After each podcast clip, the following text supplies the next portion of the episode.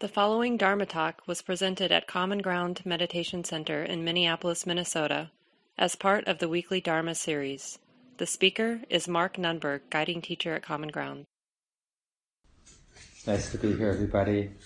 So I'm Mark Nunberg, and I just finished teaching a retreat up at Cloud Mountain that works both with Still Point, uh, sponsor these talks from time to time. And I've been here a couple times before. It's always really nice to connect with the Portland community. And recently I gave a talk, uh, more of a presentation at IMS for the staff on money. Chas DiCapua, uh, the resident teacher there, um, he sets up a curriculum for the people who are on staff at this big uh, Insight Meditation Center right in the middle of Massachusetts. And uh, it's really a great place. And uh, so they thought, well, let's look at how to relays wisely to money. And I thought it might be a nice topic for tonight. And in a way, money, it's sort of a very interesting experience in our lives.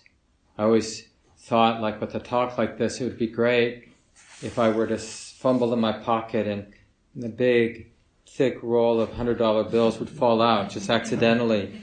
And just to notice what thoughts would arise in our mind, like judgments or I want that, or I mean, be different, but it would really reveal how powerful our conditioning around money is. We have a lot of baggage around money. And because it's such a central part of our lives, it's really good, like any, you know, good Dharma student, it's really good to unpack experience so that we can actually be intimate, see what's there, see what we're not seeing, and it probably would reveal like how the heart ends up being tight and how the heart might actually be released. I mean, we might think we need to live in a place where there's not money, but that's not going to happen, right?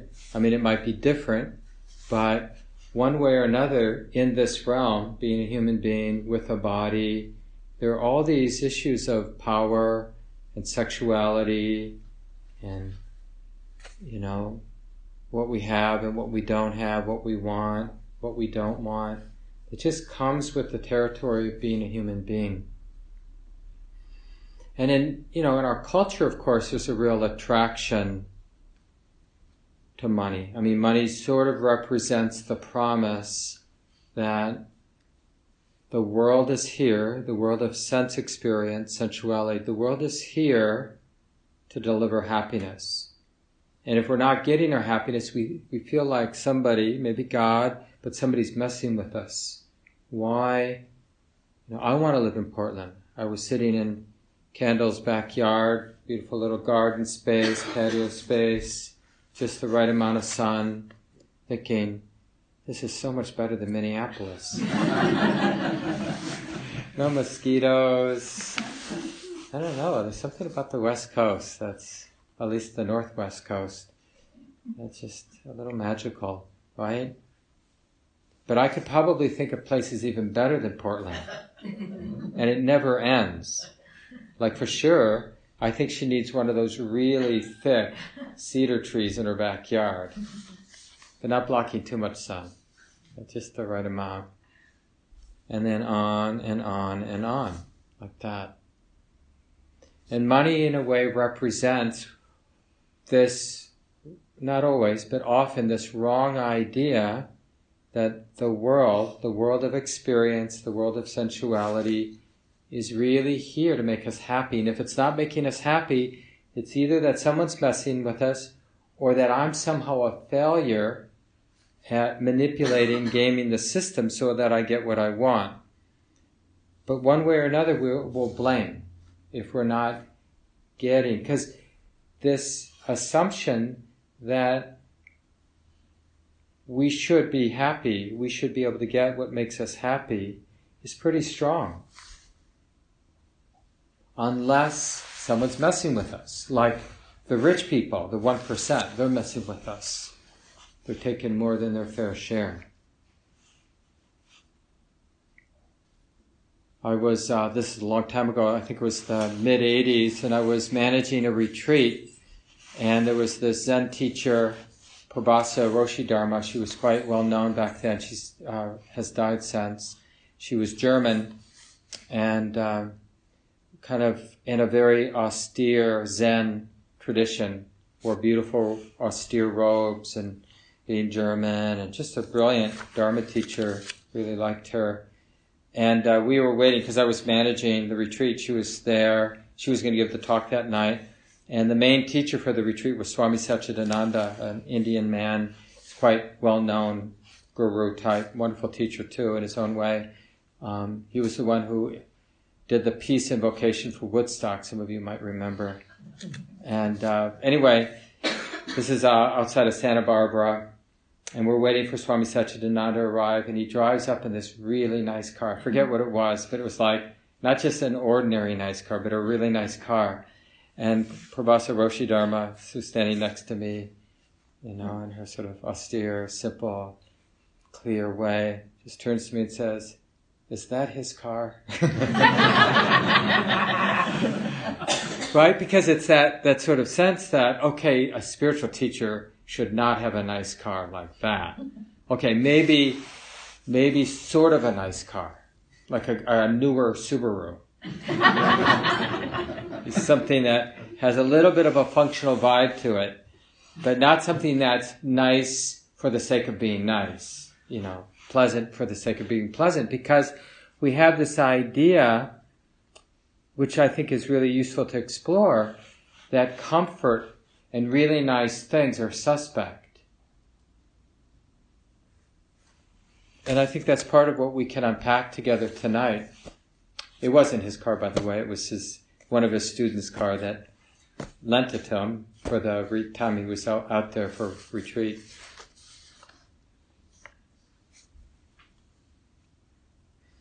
Some of you know about the, the Buddhist realms of existence.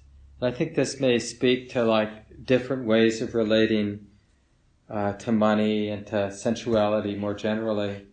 I don't know if anybody here knows Ajahn Punnadhammo. He's a Western Buddhist monk in the Thai forest tradition. He has a hermitage not too far from Minnesota, just across the northeast corner of Minnesota, that little arrowhead point into Canada, into Ottawa beautiful little place there. And he teaches in Minnesota, down at our center, and also at IMS from time to time. And he recently wrote this thick book um, on the Buddhist realms of existence. So if you're interested, you can track it down on Amazon. I forget what it's called. It's self-published on Amazon.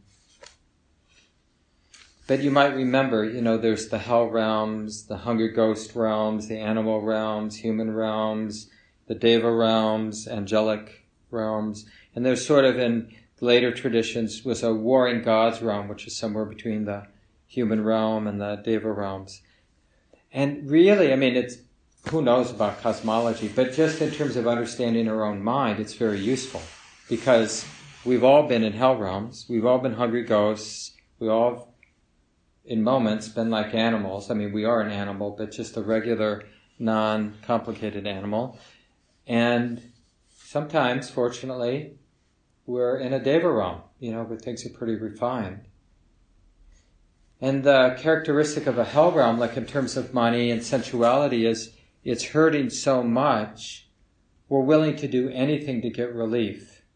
Right? We'll spend any amount of money, we'll go into deep debt, even if it doesn't make sense long term, we just don't want to feel what we're feeling. We want out right? So what do we end up doing then is we just dig the hole deeper and deeper and deeper. And doesn't that sort of characterize hell realms? Right? Because when we're really hurting, even forget about money, but when we're really hurting and we don't like it, even like screaming, that doesn't make us feel better, but we do that because it temporarily, you know, on a on a superficial level, gives us a little different uh, distance from the hurt that we have. Or whatever we do, you know, how people jump around when they're really hurting, as if that's going to address, you know, the toe that they just stubbed. But it distracts them. Or we drink too much. And this sort of is the sort of next level, the hungry ghost level is, it's like we're so attached, so identified with consuming, with gratifying our desire, our appetite, that we never notice any gratification from satisfying our appetite. The hunger is always so much bigger than our capacity to gratify. So we never enjoy what we have. Does that sound familiar sometimes? Like when we're eating and we're more interested in getting the next bite than tasting the food we like. We want to get the next bite in because we know intellectually that we like what we're eating, but we're so into it that we're not actually showing up. Or you're on a vacation, you spend a lot of money, a lot of planning, you're on the vacation, and you're thinking about another vacation. Right? You're not actually, so the hunger is consuming the mind that it even misses the, you know, gratification is something. The Buddha didn't say that there isn't pleasant experience in life, clearly, which is good because clearly there is the pleasantness of gratification, however limited it might be, depending on the experience. But at least it's something. So when we lie down at bed at night after a hard day, there's some pleasure there. It is what it is. It's not more than what it is, but it isn't. But if I were lying down in the bed and completely missed that experience because I was thinking about a nicer experience, like if only I had one of those crystal beds, I noticed. I don't know where I found this. Somebody told me about these beds, these, I think you can even put it on your bed, or you can just sort of, but it has some, I don't know if it's ro- rose quartz or something. Amethyst. Is it amethyst? Yeah. That you lie on and something special happens, I'm sure. Have you tried one, Kendall? What'd you think? I, I'm got a pretty gross body level. Oh, I see. You're just not refined enough to notice. Well, we're getting there with the Deva realms. and then the animal realms, right? So the animal realms are sort of characterized by not being very wise, just doing the same thing, getting the same result, a mind that's governed by instinct, repeating, not really getting out of the box. And when I was thinking about this in terms of money and just our relationship with sense experience, I remembered um, as a kid we used to go. I grew up in Minneapolis. Go up to Paul Bunyan Land or something like that. It was called near the headwaters of the Mississippi, and it's kind of a theme area. But you know, back in the mid '60s, it wasn't much of anything. There was a big statue of Paul Bunyan and Babe the Blue Ox, and they had these cages um, sad to say, with chickens in them. And uh, if you put a nickel or a dime in the slot, then some music would play, and that would cue the chicken to do some kind of dance or do a backflip. And then after doing that for 10, 15, 20 seconds, a little piece of corn would come down.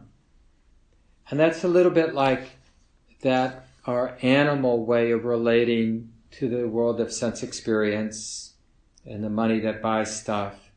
It's sort of like we're just on autopilot.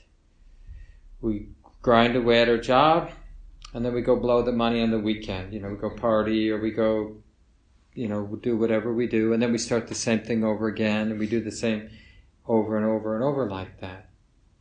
And it never occurs to the mind, doesn't really have, the mind doesn't really have the capacity to step back and wonder, how, how am I doing with all this? Is this making me happy? What is this leading to?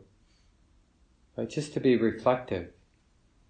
Which brings us to the human realm, right? So it's just different mind spaces we exist in at different times in our life. Even one day, you know, we're visiting these realms, right?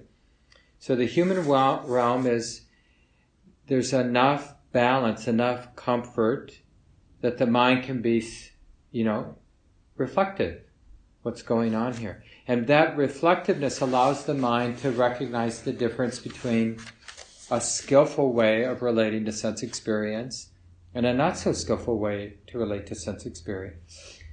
Like being reflective, it kind of allows for a certain morality to come in, like, oh, I realize when I'm just being stingy about everything, people don't want to be around me right? And things don't work out so well in my life. And when I'm more generous, You know, people do seem to want to be around me. I feel more like I belong. I'm happier. Right? So that even though my instinct might be, you know, when I was a kid, I grew up in a family of seven kids, and uh, I was right in the middle. And it was like sharing was always, you know, suspect. Will you, will you get it back? Or, you know, will you have enough? And, uh, but to, you know, to be able to be reflective about, oh, we got each other's back.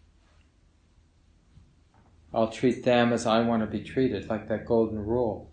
That's what we, in the Buddhist cosmology, you'd consider a human realm, where we have enough space in our heart and our mind to kind of just get a sense of what's skillful and unskillful. Where in the animal realm, there's not enough reflectiveness to know the difference between what's skillful and unskillful. That being greedy is a tight way of living. Like uh, Ajahn Amaro, another Western monk, characterized it as Can I eat it? Can it eat me? Can I mate with it? And our mind doesn't go beyond that. You know, it's just like that's what I'm interested in. And if I, if those th- three things don't register, it's like not important. If I can't mate with it, eat it, or it will eat me, why am I paying attention? So we just kind of, and that's kind of the animal mentality. And then the human realm is when we have that space, like, there's got to be a better way. Let's work together. So the beginning of altruism, kindness, right? There's this potential. Don't we feel that sometimes? Right? It just makes sense. When the mind is reflective, it has, isn't overwhelmed, isn't oppressed so much that it doesn't have that capacity. So the earlier three realms, the hell realm, the hungry ghost realm, and the animal realm, the mind is just too oppressed by conditions. So it's really limited in how it might choose to live. And then the warring God realms, I mean, we've probably had moments. So the warring God realm is a pretty nice realm. You know, you got some money, you've got some power in your life, maybe you're attractive, you're healthy, feeling pretty good, but damn it, there are people who are doing better than you.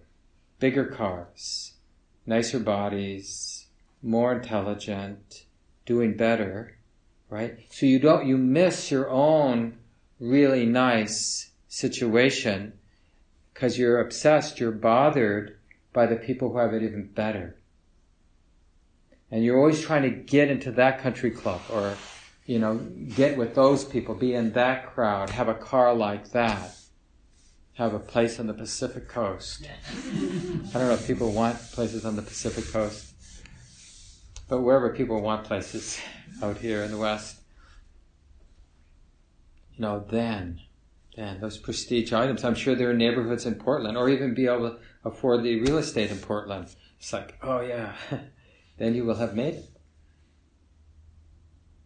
And then the Deva realms, you know, they're characterized like the affluence, the comforts, the good fortune is such that it doesn't even occur to you how good it is. It's almost like uh, royalty, you sort of expect it. It's here, been here so long, the comforts. We only hang out with other people who are really comfortable. It just feels, oh yeah, this is exactly how it should be. There's no sense of like, oh, those people over there. So there's a kind of delusion. You wouldn't even talk about money. Oh, you know, it's kind of. I give the example of, of. I fortunately haven't had to do this much in the 26 years of Ground Meditation Center. And we have, you know, we own our building in the city and we have a retreat property that we're developing out of town a little bit, 83 miles out of town. But we've really been low key about fundraising. We don't really, you know, we operate everything's just by donation. We even the, our residential retreats we don't charge for. And uh, but there was one time we had a long time sort of benefactor, and he came from a family of uh, some wealth, and had mentioned, you know, a while back, you know, just come see me sometime if you, you know, need some help with this project. That's when we were looking for to buy a building in the city. We had just been renting up until that point. And uh, it was just really interesting. Like, so I, you know, went Skyrise in downtown Minneapolis, went to his office, and we we're just sitting there. And, you know, I didn't know what to do. but he had said, you know, come see me. So, you know, I was just talking about what we're up to at the center and how the search for the uh, the uh, city center was going, and but we didn't talk about money at all. It's like I, I got the vibe immediately, like, oh yeah, you don't you don't talk about money here, you know. and uh, just it's just sort of interesting that sort of deva realm where we're living with the affluence, but we don't really want to own like what that involves, on whose back, what are the causes and conditions that needed to happen for that kind of affluence, that kind of comfort to be there. And, you know, we're there some of the time. I mean, certainly relative to the wider world, we're there maybe all the time in that place. Because it's just really nice when we're comfortable and we live in a quiet neighborhood and you know we, we can get the temperature the way we like it and amazing entertainments just a few inches away from us usually and all of that we don't really want to know the back scene you know what uh, what it all took just even on the level like what are the consequences for the planet or what are the consequences for the less privileged people on the planet or other species on the planet. And again, it's it's not about pathologizing sensuality or pathologizing money, but just getting to know the mind. And like I was saying earlier, how you know because we're handling money or avoiding handling money, but one way or another we can learn a lot about the condition of the mind by just seeing how we relate to power and money and these sort of symbols of sensuality, symbols of the, the world. And in particular, to look at the thing that I mentioned early what is the mind's uh, fundamental relationship with sense experience, the comforts of the world, food, shelter, relationship, body, what is, how does mind relate? It's my right. Those things are my right. Oh, I don't deserve those things. It's not fair. I deserve more. I have too much. I feel guilty. And again, this is the great thing about the basic practice of mindful awareness, wisdom awareness is it's not about judging it.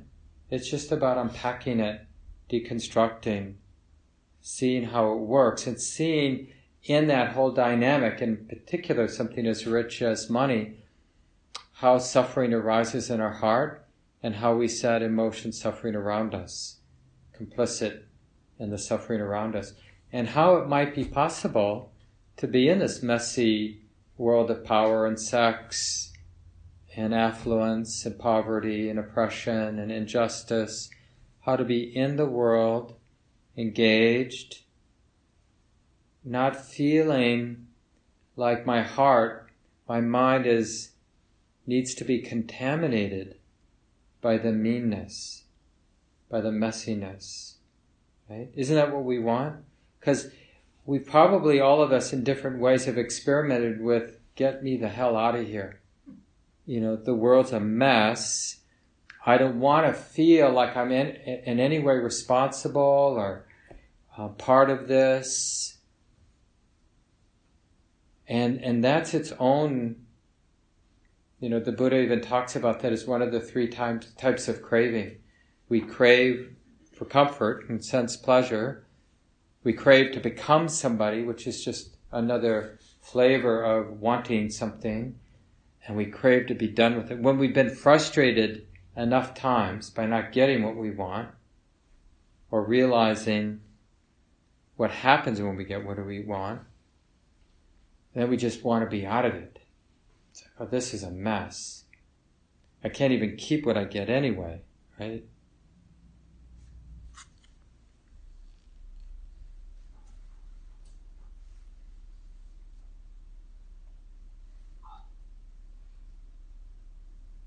in a way, it's sort of interesting how it works sometimes when we do our practice and, you know, just become a good student of the heart, of the mind, and we develop our ethical conduct and we develop our generous heart and we develop the stability of awareness and we just become more skillful. And it's just interesting how, not, you can't guarantee it, but how things kind of What's that line in the Bible? Seek ye first the kingdom of God and all else will be added unto you, or something like that. Does that sound familiar? And it's a little bit that way generally, I think, um, over time, that good things can come and then that gets confusing. It's like I, as a young adult in my early 20s, you know, I got interested in the Dharma, Buddhism, and meditation practice. And so for many years, um, you know, I was just getting by because I was making choices to be able to do my practice more than earn a lot of money. And then now, you know, I'm in my early 60s and I've actually become middle class, which is sort of unusual. And now I actually have savings. I, I'm actually like a normal person, or I don't know about normal people, but I'm a person who actually is putting money away for retirement. And it just feels strange. Like, that's a problem, that affluence, right? My wife and I, we bought the place that Common Ground was in, the building. It's an old storefront. And then eventually Common Ground had its act together enough it could buy a building back, I don't know what it was, about uh, almost 15 years ago. And we kept the original building and sort of turned it into like a single family dwelling now. And so we got a house, which we've paid off, and we have some money in the bank, and we don't have kids, you know. And it's sort of like that responsibility now, oh, I have to be responsible. Like, how much is enough? How much is too much? When does that retirement become too much? It's like a real um, responsibility power is. You might remember that line from Martin Luther King. Um, I wrote it down here so I wouldn't forget. Power without love is reckless and abusive. Because money's a kind of power, right? Power without love is reckless and abusive, and love without power is sentimental and anemic. Power at its best is love implementing the demands of justice, and justice at its best is power correcting everything that stands against love. So it's, I think it's appropriate to aspire both on a, a kind of a, um, on the level of the heart, like to want power in our practice, like stability of awareness. That's a kind of power concentration, samadhi, we call it in the tradition. Health is a kind of power, like that vitality of a body that's healthy and in decent shape. Into, uh, sort of being uh, smart intellectually, that's like a power. Being beautiful, having physical beauty is a power to use or abuse. Right? Same with wealth, same with other kinds of privilege. Being a white man is a power to either abuse or not, or to be oblivious. Often that kind of goes with the territory of having privilege, is not thinking we have privilege.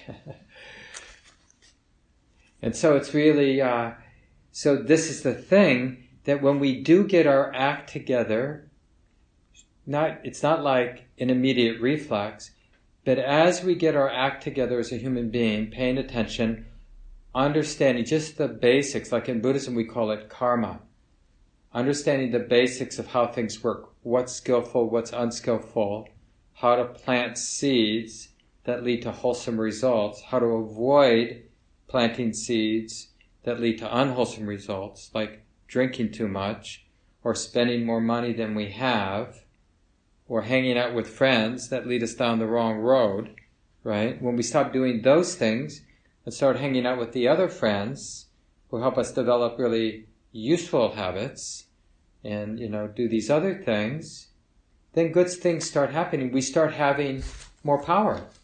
We start having more money because we're not wasting it. We start looking better because we're living a healthier life.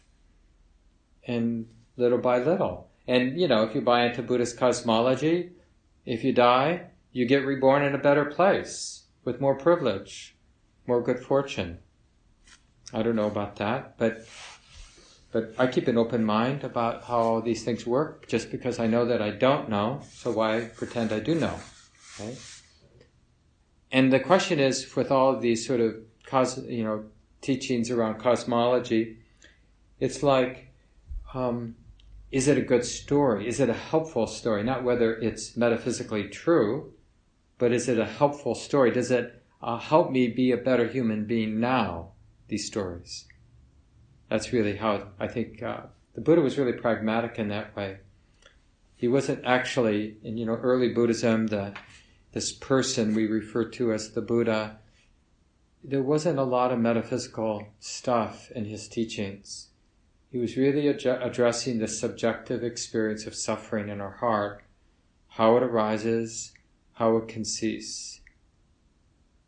And the thing is about power, about money, is it can amplify the defilements, amplify the tendencies there in the mind. We see them more clearly. Right? It's like some of the political leaders and other leaders you know, we go, oh my God, you know, how can it be this way? Well, what would we look like if we had a lot of power, a lot of celebrity, right? What would get expressed? How neurotic might we become? I have a lot of humility about that. You know, because it's really relatively easy, because, you know, when you don't have a lot of power, you have to be, we have to behave ourselves. But when we have a lot of power, it's a lot easier. It's like when you're with kids, you're the adult with kids, you know? You, you, you like the idea of democracy and like consensual cho- decision making and like using things as a teaching, a moment of teaching. But at some point, I was a teacher for a while. At some point, it's like, I'm bigger than you are. this is what's going to happen, right? Well, that's not so different than what goes on with corporations and political leaders. It's like, I got the power. We're going to do it this way. And if you don't like it, go somewhere. Just, you know, but this is how we're doing it here. We're like that in relationships. Like if, if the sense, I mean, often our relationships are the same sort of business relationship, our business way of relating. And it's sort of like if we feel we have the upper hand, like this person needs the relationship more than I do, okay, then, then we do it this way. Right? And that doesn't mean we're conscious of that. But that, but it's a really interesting to sort of look, or somebody at the office who might really want to go to lunch with you, really want to sort of have your affection or whatever, your friendship. And that gives us some power, doesn't it? And so what do we do with that power? How do we use the power that comes to us? Even with our pets, right? Which is sort of an interesting thing because they're a little bit like emotional slaves. And uh, we treat them nicely when they do what they're supposed to do. Or when they do what they're not supposed to do, they have to be cute. Right? and if they're not cute, I mean, this is, I mean, it's funny, but it's really serious. I mean, this is one of those things that we're oblivious to, like how many then get dropped off And of those that get dropped off, how many actually find families to live with?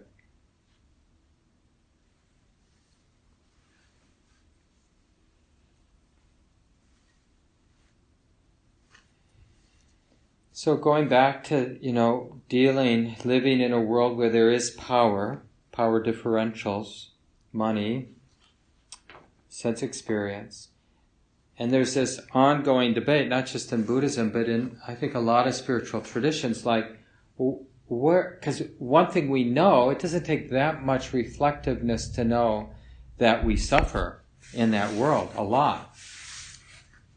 So then the obvious thing would be, well, why am I, why is it so hard? Is it that I'm sensitive? Is that the problem? Like if only I wasn't sensitive, only I didn't feel things. Or is that, is it that in my circumstances, the things that are showing up that I am sensitive to, that's the problem. I don't have the right experiences to be sensitive to. So when we're suffering around wealth, around money, around privilege, around power, around comfort, what's the problem? That I feel things deeply?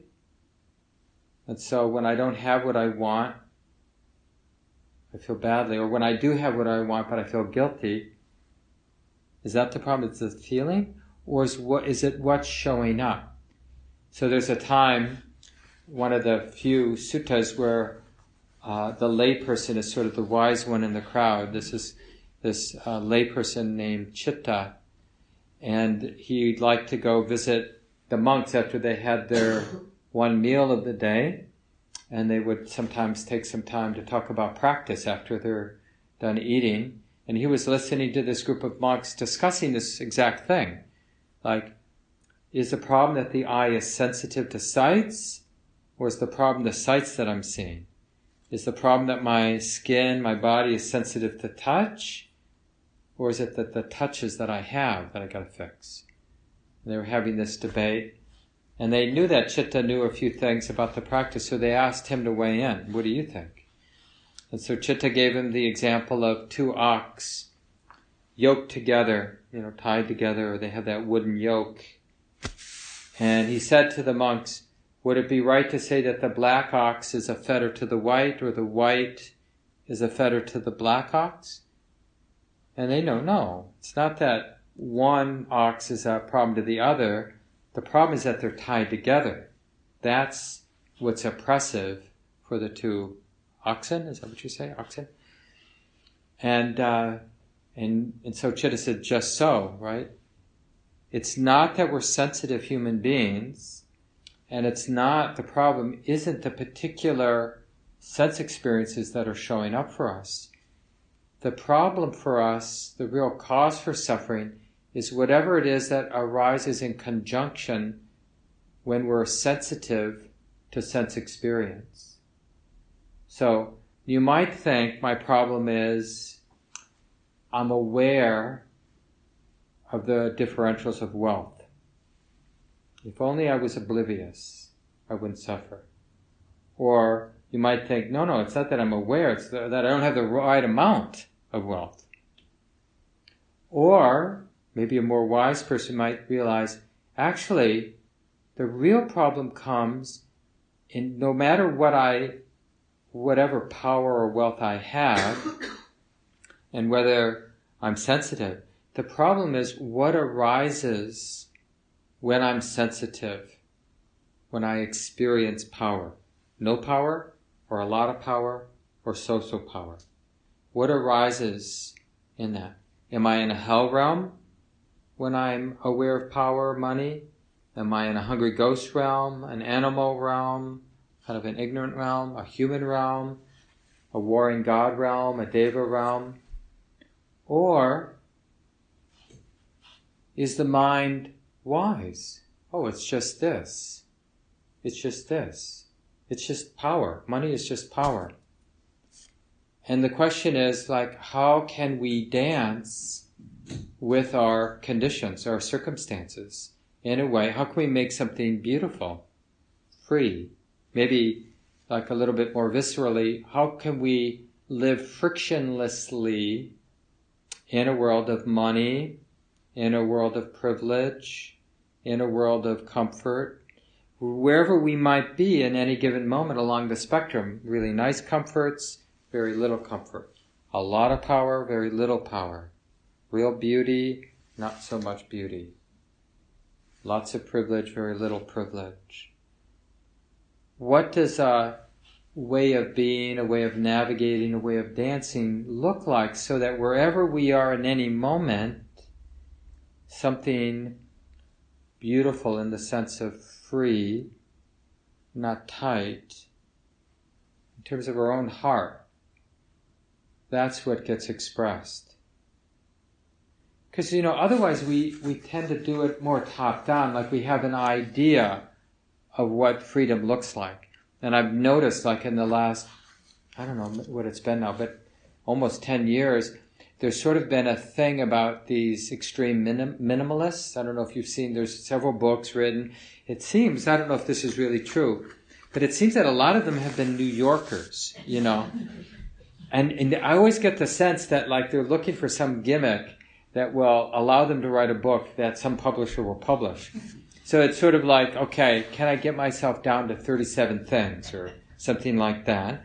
and they do this sort of year-long adventure or whatever it is, and then they write about it.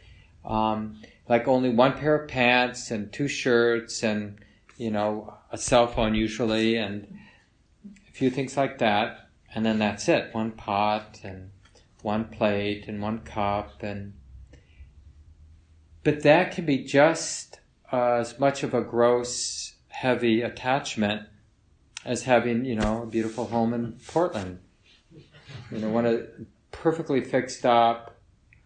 I looked at uh, last year. I, I went to Phil's house. He's got this amazing native plant garden. You know, so you have just like the right, all the right ethics in how you've chosen every part of your house and every plant in your yard. They can be just perfect, right? And it either can be a hell realm, or it can just be another thing in the forest. Just another thing in your life that you're not afraid of. You're not afraid of the beauty or the limitation of your conditions. And you're not attached, you're not dependent on it. And it's really a question of like, what are you setting in motion? So if you buy a nice car, what is that setting in motion? What kind of seeds are you planting in your heart and in the world? And are those the kind of seeds you want to be planting in your heart and in the world? And if you're an extreme minimalist, what kind of seeds are you planting in your heart and in the world? It could be like big ego trip. That's what you're planting. That's what you're setting in motion. Like being better than someone else because I don't need as much as you. And that's your own sort of version of elitism. And you use your minimalism to look down upon the people who have, you know, whatever, more than you. How dare mm-hmm. you? How could you? So that's the, you know, in a way, people find it easier, you know, learning about non attachment when we don't have a little. And then, as if to, you know, see if we really learned a thing or two, then we might have some power, right? And then we realize we haven't learned as much as we thought. I mean, there's countless stories of Buddhist teachers and other spiritual teachers who presumably have learned a thing or two, and then they get put into positions of power, and they misuse their sexuality, or they misuse their wealth, or they misuse their power in one way or another. It's almost endemic, right? Not just in spiritual circles, of course, but it, it's a little bit more shocking that it happens in those circles. And what do we make of that? Well, it's not easy having a healthy, wise, deeply wise relationship with power and money. And being afraid of it doesn't take us off the hook, right? We're just postponing the learning. That's all. That doesn't mean we should be grubbing for money But when it naturally comes to us, when it's available to us, we should see if we can dance with it, do something beautiful with it, so that it doesn't leave any trace in our heart and plant seeds that minimize, alleviate suffering for ourselves and others. Shying away from power, right? It's sort of like, I mean, it, you could take the power and then give it to somebody who knows what to do with it, right? So that's one thing you can do with power, with money. So even if you don't know what to do with it, you might have enough clarity to suspect somebody who might know what to do with it more than you do.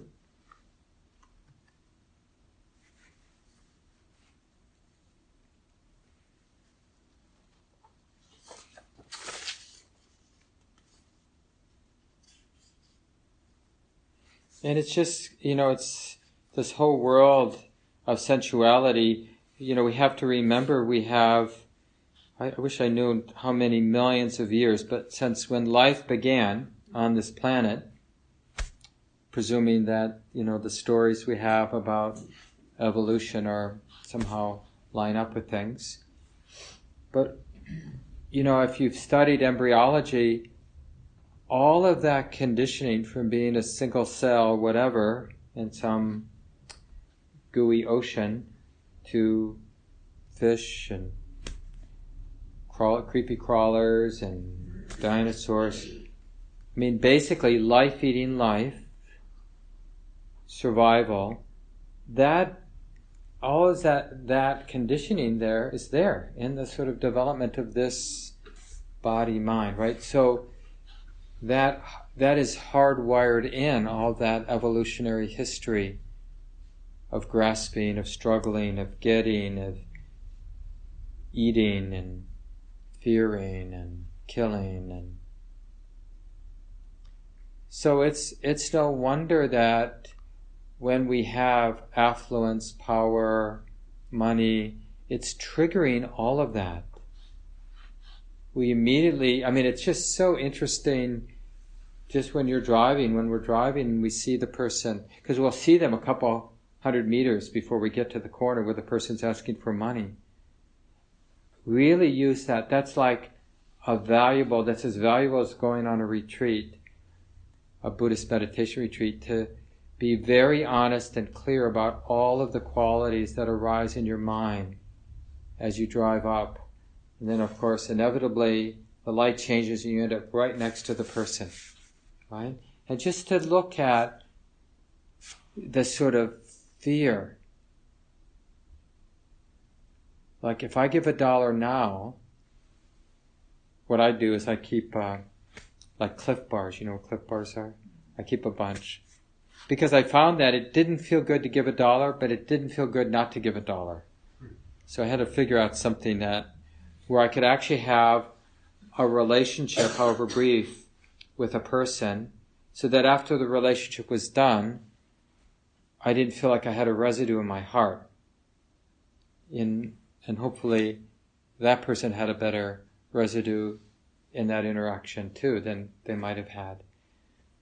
But it's still, even with that strategy, didn't, it's still a confusing and interesting and difficult experience to notice all of this sort of reptilian, like my hoard, my money, my stuff. Get your own stuff, right? That sort of attitude, it's there. I see it each time. You know, and then it's sort of like the more human realm stuff like, no, no, no, we've got to share. You could have ended up like that, you know. So all this sort of different things play out. Like, oh, you didn't spend this money because you're saving up for something good, and this is a threat to that strategy to get what you want. Because we can't really, it doesn't make sense. On some level, on some intuitive level, it doesn't make sense what we have. Like whatever affluence or comforts we have. We can't really justify it. And we know that on some level. So it's not like when it, The problem is when you have a fixed view that the mind is using as a defense from feeling the ambiguity of the whole situation. And what I'm inviting, and I think the Buddha might invite us to do, is like learn that it's possible to be intimate with that ambiguous feeling, the strange feeling, like when we have relative affluence and comfort, to get comfortable with that strange feeling, like not to pretend that we deserve what we have, and not to pretend we don't deserve what we have, right? Sounds like the middle way. Because fixed views are always a problem. And we're just going to live a much more interesting life when we're not presuming that I don't deserve what I have or presuming I do deserve what I have. We're just going to, in that ambiguity, in that not knowing, the way we relate to all these issues around money and power are just going to be more interesting because we won't have a pat answer that then we impose on the world. So, no, no, this is right. This is fair. This is just. As opposed to, I don't know what just is. I really don't. And then it's much more moment to moment. Let me try this. And then let me continue to be aware. And I'll notice, right? Because in Buddhism, morality knowing what's skillful and unskillful can only be known with wisdom awareness, right? Because if we're have some continuity of awareness and then we interact in some way where we're, you know, what we might call stingy or where we are what we might call generous, then whether that whatever we did was skillful or not, we'll only know if we continue to be aware and notice what gets left over. Because by definition, Unskillful is when what's left over is a cause for suffering. That's what it means to do something unwholesome, unskillful. Is we've planted seeds of suffering. How do we know? I see it, I feel it. Right? It's right here. It's not theoretical, it's not abstract, and it's for us to know. I mean, maybe some sensitive people might have a sense of whether you're doing something skillful or unskillful, but actually only you will really know. You can't always tell from the outside what's going on. Only the person themselves, if they're aware, can have a sense. It's not what we think got left behind, the impression on the heart. It's what we actually experience there, that impression. Because in the next mind moment, this mind then was conditioned by whatever I did before. So if I was stingy, if I was unskillful in some way, that act of being stingy, greedy, left an impression. That impression then conditions the next moment. That's how the mind happens, one moment at a time, each mind conditioning the next mind, the mind stream, right? So then now I'm the one who did that stingy thing, or I'm the one who did that generous thing. And I get to live out of that mind for a moment. And is this the kind of mind I want to live out of? The mind that has this impression in it. And like that, one moment at a time, depending how we're dealing with this wild world of sensuality, of privilege and oppression and wealth and poverty, we're leaving this trail, right, of impressions. And then we're in a sense, condemned to live with that heart, that mind, out of that heart and mind. And so this is both really empowering, like we're not doomed, and regardless of our circumstances, there is a way to plant really wholesome seeds in each moment. Even if we're in a hell realm, really difficult realm. There's that interesting story I don't know where it came from, if it's in the suttas or arose after the time of the Buddha. There's a lot of myth or legend or whatever wrapped into these previous lives of the Buddha, the Jataka tales, and uh, and one you know story about one of the previous life lives of the Buddha to be was he was in hell, a uh, hell realm, right? And there's there's in the tradition, you know, the There's all there's the pointy hell realms where things are really sharp, and the hot hell realms where things are really hot, kind of like in our Christian tradition, the fires of hell. And there's the icy hell realms, and I forget how many hell realms there are, but there they talk about a lot of different ones. Anyway, the Buddha was in one of the bad ones. The Buddha to be was in one of the bad ones. And remember, when you're a hell realm, you'll do anything for a little relief. That's what characterizes the hell realm. So he's in a hell realm, and it's you know the sort of proverbial walking through fire, pulling a heavy cart, which of the other miserable beings, with some demonic being whipping you to go faster, something like that. And the person next to him falls, and he stops to help. And immediately can't be in hell anymore because that's not something someone in hell does, right?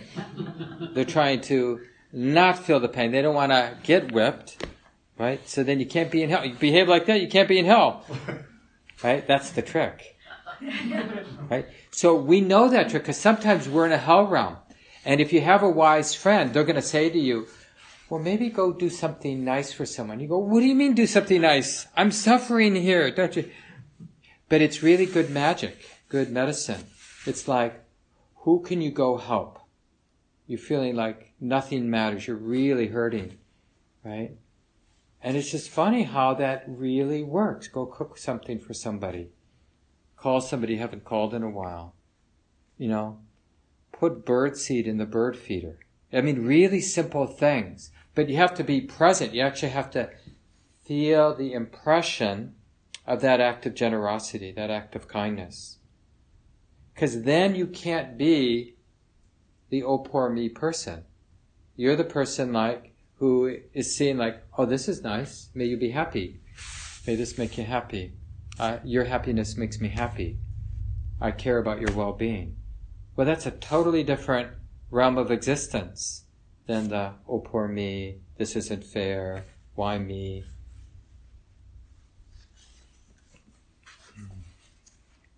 There's a Indian poet from several centuries ago, Kabir. Maybe you've heard of him, he's quite well known. And this is one of his poems. Kabir says, Friend, please tell me what I can do about this world I hold to and keep spinning out. I gave up sewn clothes and wore robe, but I noticed one day the cloth was well woven. So I brought some burlap, but I still throw it elegantly over my left shoulder. I pull back my sexual longings and now I discover I'm angry a lot. I gave up rage, and now I notice I'm greedy all day. I worked hard at dissolving the greed, and now I'm proud of myself. When the mind wants to break its link with the world, it still holds on to one thing. Kabir says, Listen, my friend, there are few that find the path. Because it's really tricky, this path. And you know, I, I think, and I don't think it's the Buddha's fault, but I think over the centuries, there's grown, especially in early Buddhism, this sort of dismissal of the world of sense experience. Like, if only there weren't this world of sense experience, then I could be free. It's kind of like saying, like, if only things weren't so nice. It's not my problem that I'm tight. It's that there's so many nice things. If only there weren't attractive people, you know, that cause me to lust. If only, and, right? But that's, it's just sort of crazy because the world is really the, we need the world, the world of good, pleasant, beautiful experience and the world of horrific experience. We actually need that to reveal, to discover the heart that's not afraid of the horror or the beauty, that doesn't get tight, doesn't cling when it's difficult or when it's easy, or when we get good at those two extremes, you know what tends for most of us to be most difficult? The neutral. Really throws us for a loop. Buddhists generally get, first and foremost, we get pretty good about the difficult experience, like pain in the body, because it, it gets our attention and we have a lot of incentives to learn how to handle difficult experience. And then when we get some basic competence dealing with physical pain and emotional pain and other difficult experience, things start to work better in our life, and then we feel like a, a rank beginner again. Like, what do I do with joy? What do I do with success? And it's like, really, we're beginners again. And we get, over time, careful, sincere practice, we get where joy and other pleasant, you know, the eight worldly winds, gain and loss, so the positive side, gain and loss, pleasure and pain, fame and disrepute, praise and blame. So the praise, the fame, the success, the pleasure. We get good at seeing, well, that's just what that is. It's not, not something, right? Gratification, the good stuff. It is something. In Buddhism, we don't somehow pretend that that positive side of life isn't something. It is something. But it's not more than what it is. It's just what it is. It's that pleasant or that beautiful experience being known. And we don't, it's not the story of the beautiful experience being known, because the story, that's just thinking being known. That's actually not the beautiful experience. The beautiful experience is that sunset, the actual visual experience, or the lightness of the body when the concentration is good and the body feels light and energetic, not twisted steel. But it's just that experience being known. So we don't make the horrific experience about me. It's the pain, not my pain. And we don't make the beautiful experience about me either. It's just another thing in the forest. It's just the next thing. And it's really liberating to, and we need the world precisely because this is where the liberation is. And in more sort of meditative terms, it's like getting intimate with feeling tone, the pleasantness and unpleasantness and neutrality of feeling tone. And I was going to say that neutrality is even more challenging in some ways. And it kind of, we get more and more of it as our, we get more momentum in our practice and just that evenness, that calm, that equanimity.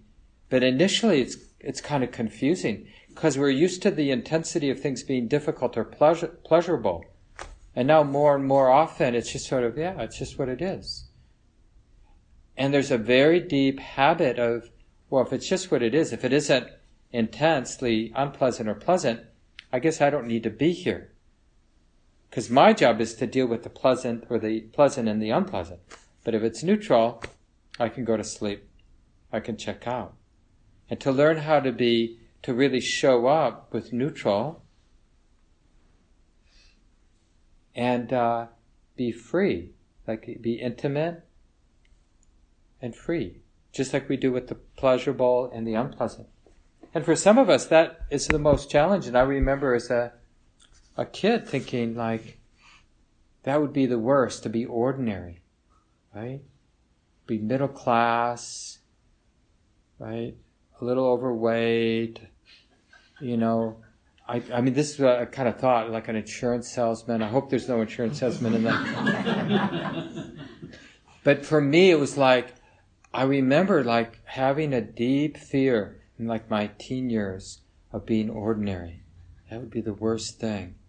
But I see it now like I kind of, I'm sort of ordinary. I mean, it's a li- especially these days, you know, teaching Buddhism has kind of become ordinary. It wasn't ordinary when I got into Buddhism, but now it's kind of more ordinary. Teaching mindfulness is sort of like on every, on every corner almost. But, but just this like being middle class, living in a kind of a nice, you know, nice kind of neighborhood and a car, a partner, a cat, you know, we take vacations and we stay in little cabins on a big lake, you know, and it's just like, yeah, just that, uh, what do we do with that? Are we, because I feel like I have that habit like, oh, no, no, it's got to be dramatic. And we bring that into our spiritual practice too. Like we like the fireworks it's just always interesting as a teacher when people come and say nothing's happening. Because on some level it's like, oh, thank God. You know, we've been pushed around, pushed around, and finally nothing's happening. But it like it can be really difficult to deal when nothing's happening. We real we don't realize it until we get there how dependent we are on the intensity and the drama. We are, more than anything, in terms of our grosser level conditioning, is we're intensity junkies. You know, look at like we're always looking for interesting food and interesting entertainment. I look at what when I look at the news, I notice what I look at. I'm looking for something intense, something provocative. I want something with po- somebody with power to do something stupid. I want to read about that. I go immediately to that. It's like, oh yeah, I knew you were stupid.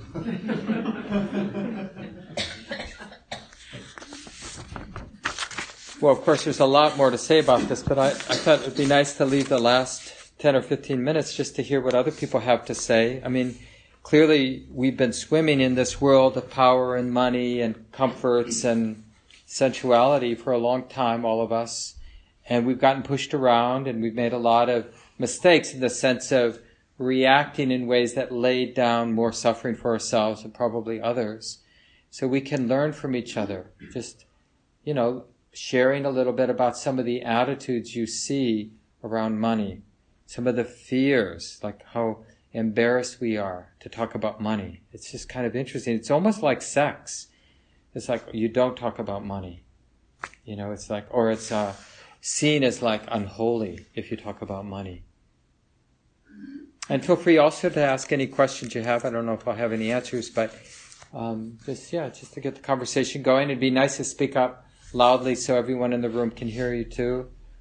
What thoughts do you have about money, about what you've learned? Money as a teacher, teaching us the reality of non-grasping, like how to be in the world like this, where money's a big deal, without being tight, without being afraid, without being dependent. What does that look like? Comes to mind.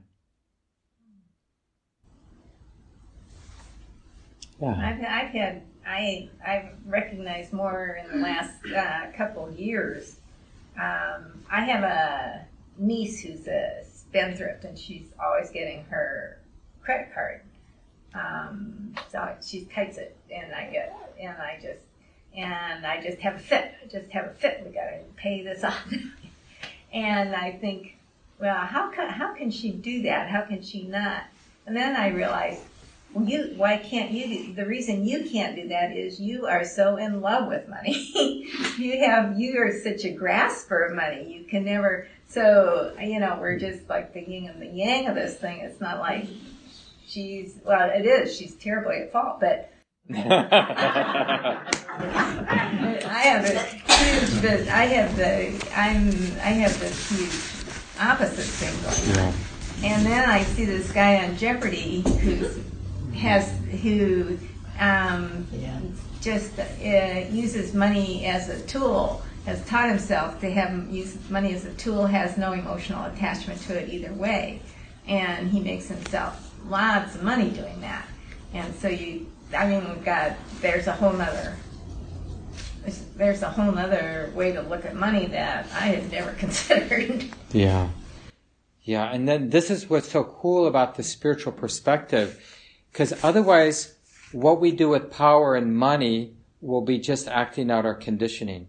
And for those of us of a certain age, like I was raised by parents who were young during the Depression, so their their parents' fear of not having, they were at that age where they were sponges and they absorbed that stinginess. And so I grew up in the vibration of my parents, you know, who were very much stingy, and uh, and I see that I have it in me. I picked it up from them, right?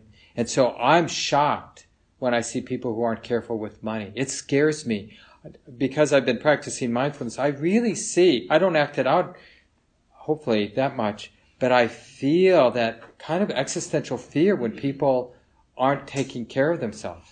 Because somehow I feel like I'll have to bail them out. You know, like you've got to be responsible. thanks for sharing. Other thoughts from your life that you want to share?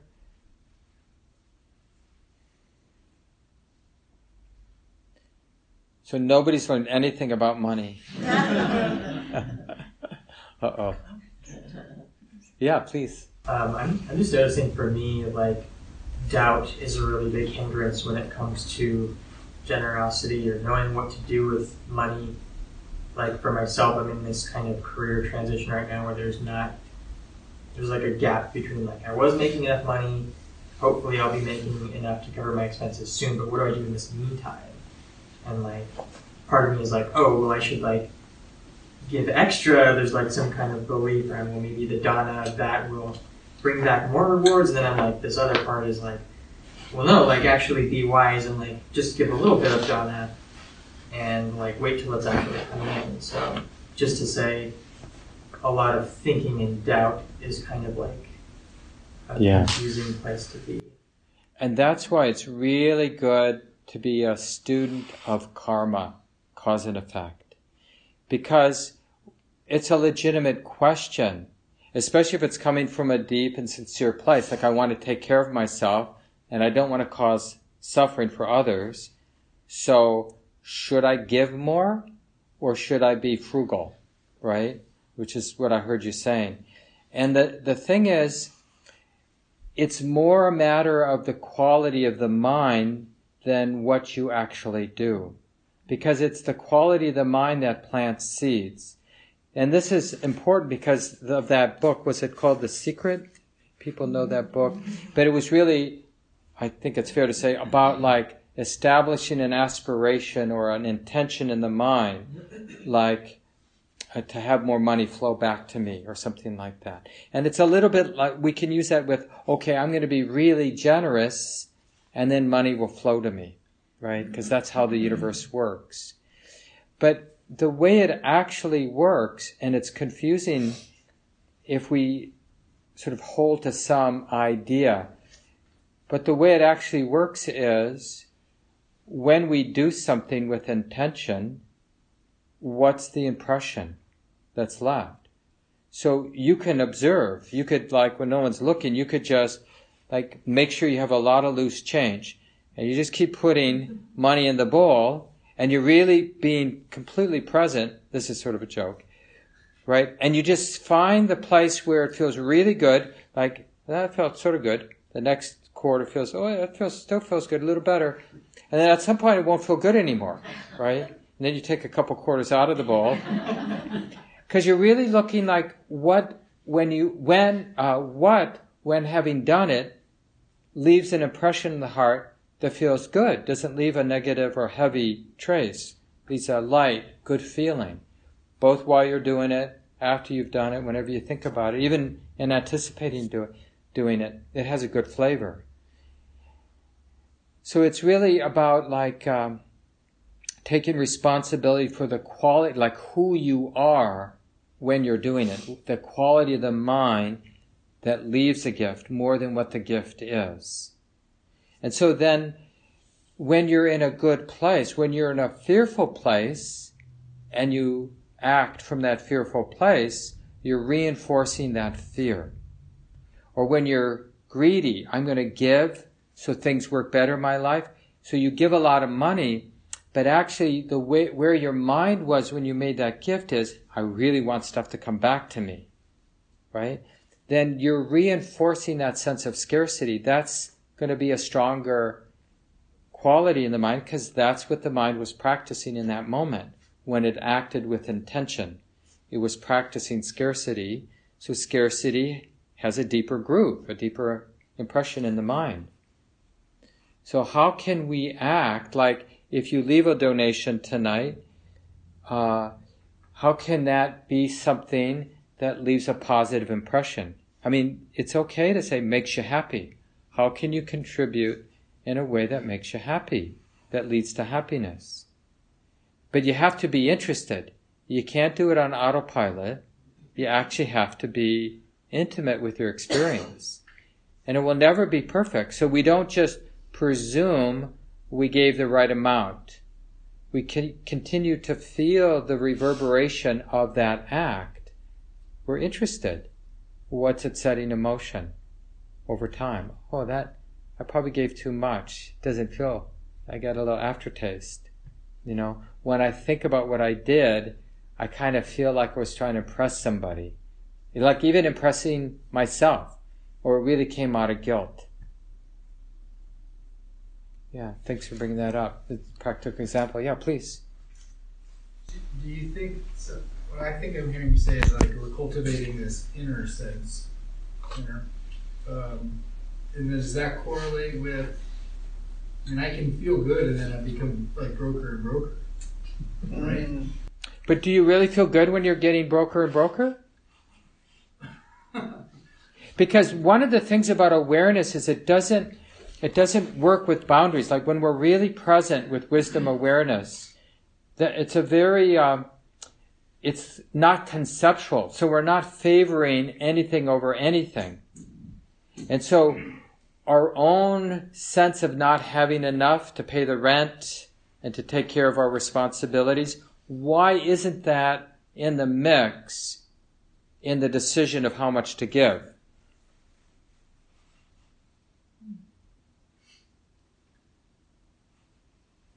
Does that make sense?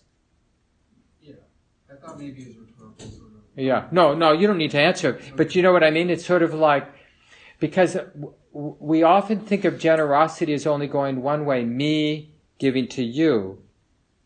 But that sense of generosity and that sense of dancing with causes and conditions, with privilege, with power, with money, it's really a dance.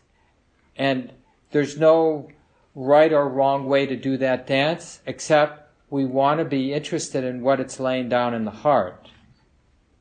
And, and we can be a recipient of our generosity, or another person can be a recipient of our generosity. Even something like taxes, you know, instead of begrudging the taxes, and that leaves, what does that leave in my heart? So I learned over the years, like when I pay taxes, I pay attention. I look, I really study, like if not earlier, you know, with each pay stub, but then at the W 2 at the end of the year, and I say, and then I, I really feel good, like, no, no, I want you to have that. Please do something good with that, right? Because it's going there anyway, why not make it a gift? As opposed to they stole it from me. And, do you do you think then if you're giving about it internally, that your circumstances will change with that? Well, I know that's true because I see it directly. I see that good feeling, so I'm literally a different person than if I had a different feeling. And then that good feeling is exactly what conditions the next moment of my life. That's how it actually works. So we can only affect this moment, right? So I can directly see that I've affected this moment in a positive way. And I'll track it. So if I, because sometimes we think we're affecting the heart in a positive way, but we're just misleading ourselves. So we want to keep tracking it in case we're not seeing everything that's there, right? There's always the place for humility that we're not seeing everything. But yeah, we see directly that we're setting something good in motion. It's not, karma is not magical. Like Santa Claus is watching us and he's keeping track and he'll make sure that we get our just desserts for however we're behaving. It's getting laid down moment by moment right in our heart who we're going to be, how we're going to be, right? And it has much more to do with knowing how to be happy regardless of conditions than manipulating the laws of the universe so we have more favorable conditions. That's what we give up when we realize how stressful it is. The image that's used in the tradition, and we'll have to end in a minute or so, but is, uh, I think it might go all the way back to the Buddha's time, but I'm not sure, but it's been around this story about somebody uh, walking around and constantly getting his foot chewed up because he steps on something sharp here and something sharp there and he has this brilliant idea I'm going to cover the world in a carpet. And then I won't be banging up my foot. And, you know, a wise person says, well, you might consider just making a pair of shoes because it'd be a lot easier. And this is what we're doing by taking responsibility for our own mind and its capacity to do something beautiful no matter the conditions and to keep planting wholesome seeds that way seeds of kindness, seeds of letting go, renunciation, seeds of not harming, right? We're making something beautiful that's not dependent on favorable, what we would consider favorable circumstances, because we know how to be okay, how to do, to be free, even when the conditions aren't so good. I think we need to end here, right, Phil? It's o'clock. Really nice to be with everybody tonight. So I, I encourage you to um, kind of pick these sort of topics up with your Dharma friends and when you gather in different groups, because it's really important to talk about these things, including, you know, other things that are somewhat taboo, like sex and attraction, because it has so much to do with Dharma.